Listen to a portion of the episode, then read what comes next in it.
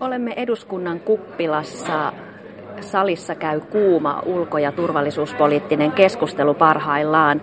Kuten tuossa äsken kuulimme, Juha Sipilä piti ilmoituksen ulko- ja turvallisuuspolitiikan toimintaympäristön muutoksista. Mutta aloitetaan päivän kuumasta perunasta, eli tästä alkoholilaista ja alkoholilain kokonaisuudistuksesta. Hallituspuolueiden eduskuntaryhmät eivät päässeet sopuun tästä uudistuksesta. Keskustan Antti Kaikkosen mukaan hanke kaatuu. Miten limo, limuviinoista tuli niin hankala kohta, että hallituspuolueet jumittuivat viikoiksi tähän, kun aika paljon suurempiakin asioita on käsiteltävänä, kuten sote- ja maakuntauudistus? Tom Pakkaleen perussuomalaiset. Joo, tota on hirveän vaikea ymmärtää, miten tämmöistä jo sovitusta asiasta niin miten voidaan olla tämmöisessä tilanteessa tässä hallituksessa? Tämä, on, tämä oli joka tapauksessa asia, mitä te, oli kompromissi. Että perussuomalaiset halusi 8,5 prosenttista, eli nämä pienpanimotuotteet kauppoihin, mutta me suostuttiin kompromississa 5,5 prosenttiin.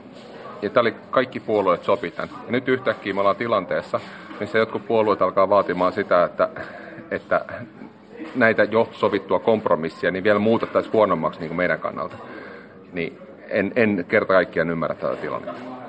Tässä keskustelussa ovat siis mukana Tom Pakka-Leenin lisäksi Aila Paloniemi keskustasta ja, ja Mika Kari sosiaalidemokraateista. Aila Paloniemi kirjoitit keväällä alle adressin, jossa joukko kansanedustajia vastusti nykyistä vahvempien juomien ja juomasekoitusten tuloa maitokauppoihin. Mikä on tilanne nyt? Jatkuvatko neuvottelut vai, vai jäädäänkö tähän?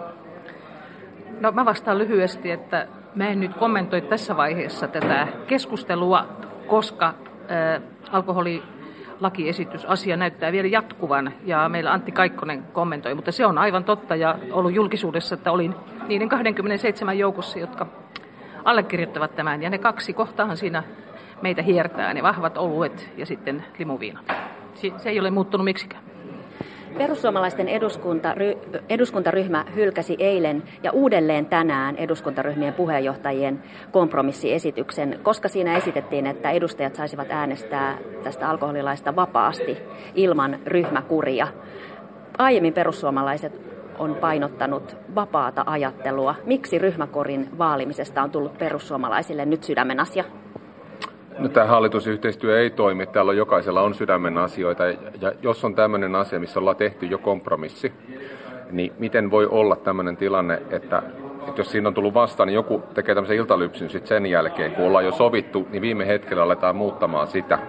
Niin tämä, ei vaan, tämä hallitusyhteistyö ei toimi, jos, jos mennään tämmöiselle tielle. Et meillä oli just, itse sain varoituksen juuri tästä hallintarekisteriasiasta, koska en pystynyt äänestämään. Ja mun mielestä tiesin, että tulen saamaan varoituksen siitä, jos, jos olen äänestän hallitusta vastaan. Ja mun mielestä taas se linja, että suori linja, että jos oltaisiin ryhdikkäitä myös muissa puolueissa, niin silloin, jos joku äänestää tätä vastaan, niin, niin niille annetaan varoitus siitä. Ja elämä jatkuu sen jälkeen. Mika Kari sosiaalidemokraateista, miltä tämä alkoholilaki jupakka on näyttänyt opposition näkökulmasta? No eilen kun katsoin tuossa eduskunnan käytävällä tiedotustilaisuutta, niin siinä lähes impulsiivisesti viittasin, että alkoholilaki kaukana selvästä. Että kyllähän tämä semmoisia kupletin ja ehkä vähän farsinkin piirteitä saa.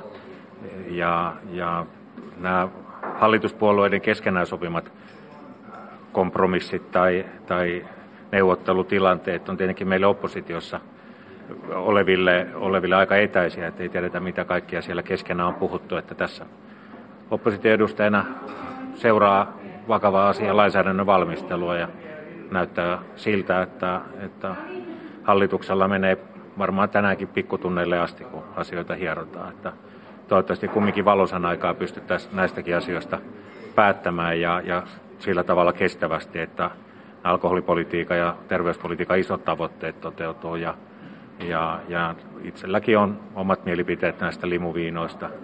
Jos, jos taas sitten toisella puolella on tietenkin hyviäkin asioita, vaikkapa näitä suoramyyntien, tilaviinien tai tilajuomien tai pienpanimoiden tuotteiden tuomista markkinoille kuluttajien lähelle.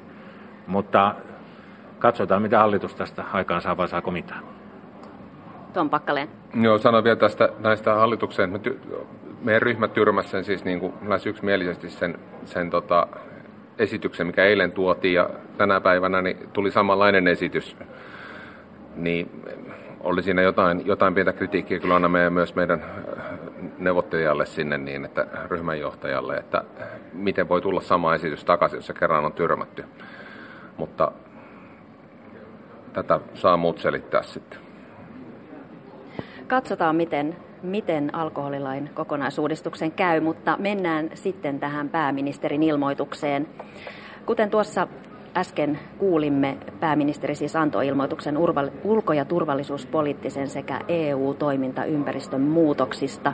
Sipilä nosti esille muun muassa Donald Trumpin viime viikon Euroopan vierailun. Se jätti Sipilän mukaan tukun kysymyksiä. Epävarmuus on noussut konkreettisesti esille myös Saksan liittokanslerin puheissa. Angela Merkel sanoi viikonvaihteessa, että ajat, jolloin voimme täysin luottaa muihin, ovat ohi. Mitä Merkelin puheet tarkoittavat Suomen näkökulmasta? Mika Kari. Ja tästä varsin poikkeuksellisesta toteamuksesta tietenkin tehdään tälläkin hetkellä varmasti analyysejä monessa maassa. Pääministerin viesti lähinnä oli, että, että ei pidä vetää liian pitkälle meneviä johtopäätöksiä. Mä itse kumminkin sanoisin, että ei pidä myöskään vähätellä. Me nähtiin viikonlopun aikana varsin poikkeuksellisia manövereitä kättelyissä ja, ja, ja tilan ottamisessa podiumilla. Uusin, uusimman NATO-jäsenmaan päämies tönästiin syrjään, kun, kun Yhdysvaltain presidentti halusi ottaa itselleen tilaa. Mä pidän Merkeliä ulko- ja turvallisuuspolitiikan ja miksei laajemminkin politiikan peruskalliona eurooppalaisessa kontekstissa ja, ja kyllä Merkelin lausunto pitää suhtautua vakavasti. Ei ylidramatisoida, mutta ei missään nimessä myöskään vähätellä. Me ollaan astuttu jo vuosia sitten Euroopassa turvallisuuspoliittisesti ja maailmallakin uuteen aikaan ja, ja siinä uudessa ajassa tämmöiset peruskalliot on hieman liikkeessä, mannerlaatat hieman liikkeessä ja eikä vähiten nyt myöskään tuo viime kesän Iso-Britannian Brexit-päätös, joka irrottaa Iso-Britannia tästä Euroopan unionista, irrottaako tästä eurooppalaisesta puolustuksesta, se nähdään. Puheet tietenkin ollut siihen, että Iso-Britannia sitoutuu edelleenkin tähän eurooppalaiseen puolustukseen, mutta isoja asioita on liikkeellä. Näistä pitää myös suomalaisten tehdä johtopäätöksiä. Parhaillaan valmistellaan puolustusselontekoa, mietintöä ja, ja varmaan näitä asioitakin tullaan siinä tarkastelemaan. Aila Paloniemi. No, olen hyvin pitkälle Mika Karin kanssa samaa mieltä, että ei pidä ylidramatisoida, mutta pitää kyllä panna merkille tämmöiset asiat, koska ne eivät ole myöskään vähäpätöisiä asioita. Mun mielestä tämä tilanne, jossa manerlaatat vähän näyttää nyt liikahtelevan ja Trumpin politiikka on kuitenkin arvaamatonta ja ennustamatonta aika pitkälle, vaikka emme voikaan sanoa, että mitä se lopulta sitten on. Emme tiedä sitä ihan tarkkaan vielä, mutta, mutta siitä meidän pitäisi nyt pitää huolta, että Euroopassa, EU:ssa yhteistyö paranisi ja syvenisi. Nyt tarvitaan yhtenäistä EUta enemmän kuin pitkiin aikoihin. Jos meillä joka ainoa järjestelmä on ikään kuin hajalla arvopohjaltaan, yhteistyökyvyltään ja niin edelleen, kuinka me voimme vastata näihin valtaviin haasteisiin, joita tässä pääministerin ilmoituksessakin nyt tuli tietysti lukemattomia ja ilmastonmuutos ja, ja kestävän kehityksen tavoitteet, terrorismi, pakolaisaallot ja niin edelleen, muuttoliike, eivät ole niitä vähäisimpiä. Me tarvitaan nyt ihan oikeasti yhteistä tekemistä, yhteisiä sääntöjä, joita myös noudatetaan. Ja me tarvitaan sitä dialogia edelleenkin Venäjän kanssa. Me emme voi lähteä myöskään siitä, että me yhtäkkiä suljemme joitakin maita pois tästä. Meidän on pakko kehittää dialogia. Joo, eli mun mielestä siis toi, no ei pidä ylidramatisoida niin mitään, mitään asioita, ei, ei Trumpin tai Merkelin puheita siis sinänsä, että, että siinä mielessä mä vähän edellisten puhujien kanssa eri mieltä. Mä en henkilökohtaisesti en arvosta Merkelin niin kuin osaamista kauhean korkealle, että, että kuinka, kuinka hyviä, kuinka piksuja päätöksiä hän on ja kuinka hyvin hän on hoitanut ulkopolitiikkaa. Mutta Saksa on tietysti Euroopassa iso, iso maa ja merkittävä maa erityisesti taloudellisesti. Mutta täytyy aina muistaa siis, että sotilaallisesti Saksahan on ollut vapaa matkustaja ja Saksalla ei pienintäkään halua on nostaa sinne kahteen prosenttiin.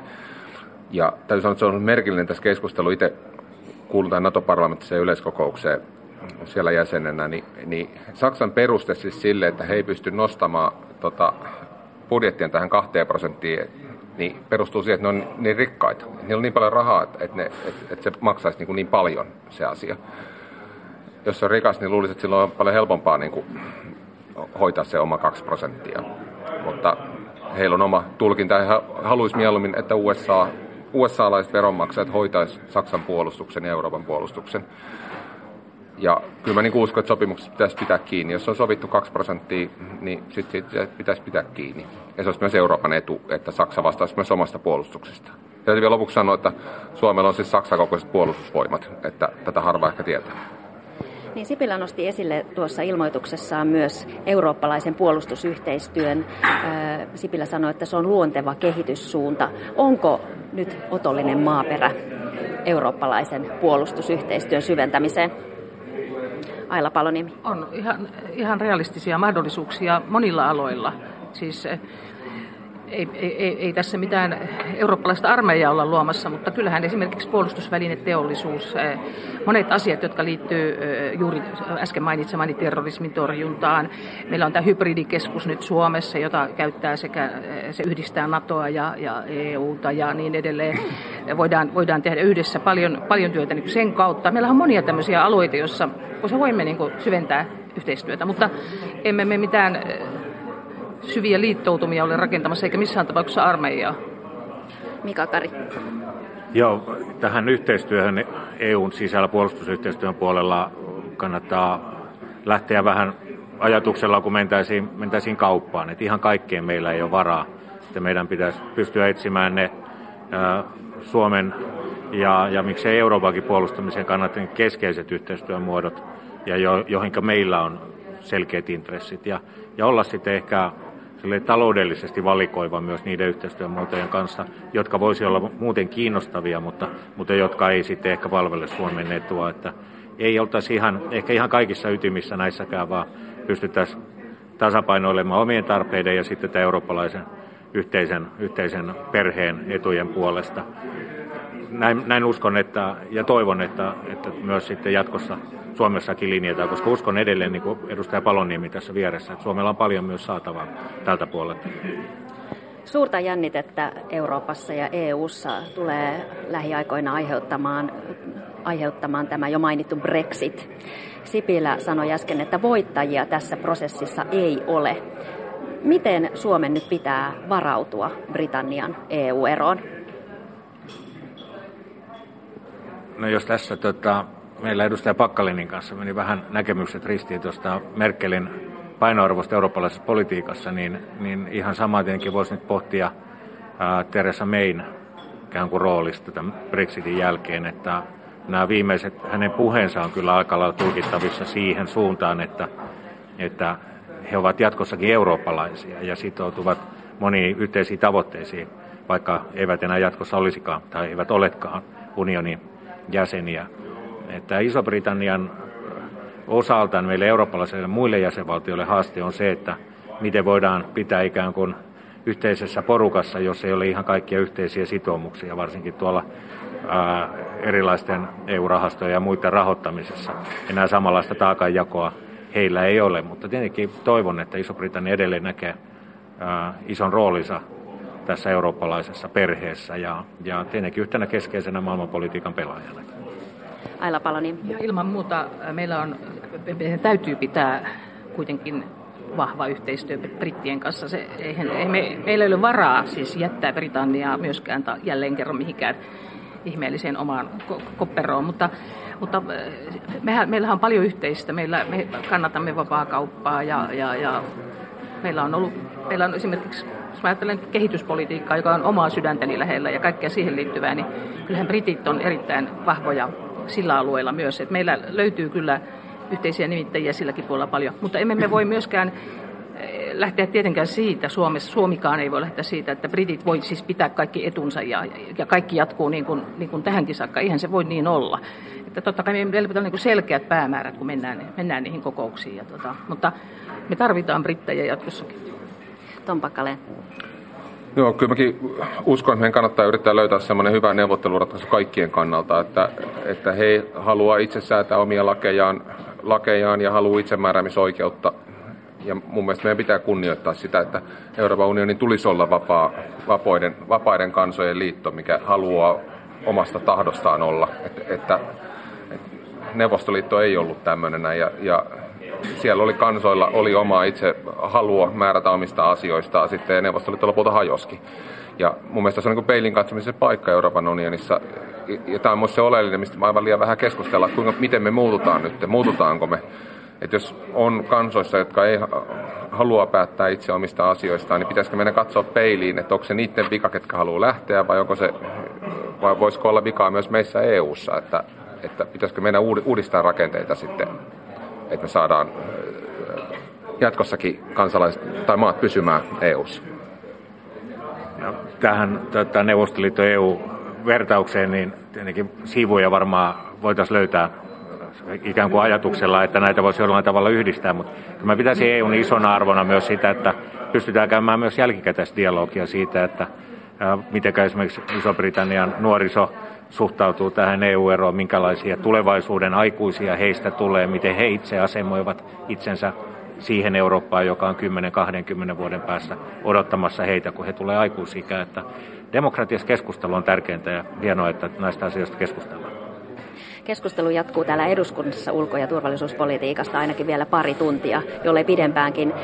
Kiitos vierailusta Aila Paloniemi keskustasta, Mika Kari sosiaalidemokraateista ja Tom Pakkaleen perussuomalaisista. Ja palaamme tänne eduskuntaan viimeistään viikon kuluttua. Toimittajana oli Elina Päivinen. Tässä ajantasassa kuultiin jo se, että huomenna sitten seurataan kuninkaallisten päivää Suomessa, kun he tänne vierailulle saapuvat. Iltapäivällä puhutaan muun muassa siitä, että minkä verran niitä kuninkaallisia voi hyväksi käyttää mainonnassa ja markkinoinnissa. Meilläkin tv pyörii Prisman mainos, jossa mainostajina on hyvin paljon Ruotsin kuningasperheettä muistuttava perhe. Näitä rajoja ja koko sitä vierailun erinomaisuutta huomenna sekä aamu- että iltapäivällä. Nyt kiitos ja hei.